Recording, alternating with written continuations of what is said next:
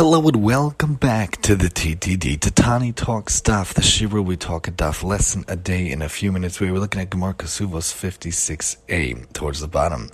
The Gemara talks about how Rav Yehuda holds that Kesuva is a rabbinic obligation. The sages strengthen their enactments to a greater degree than obligations of biblical origin.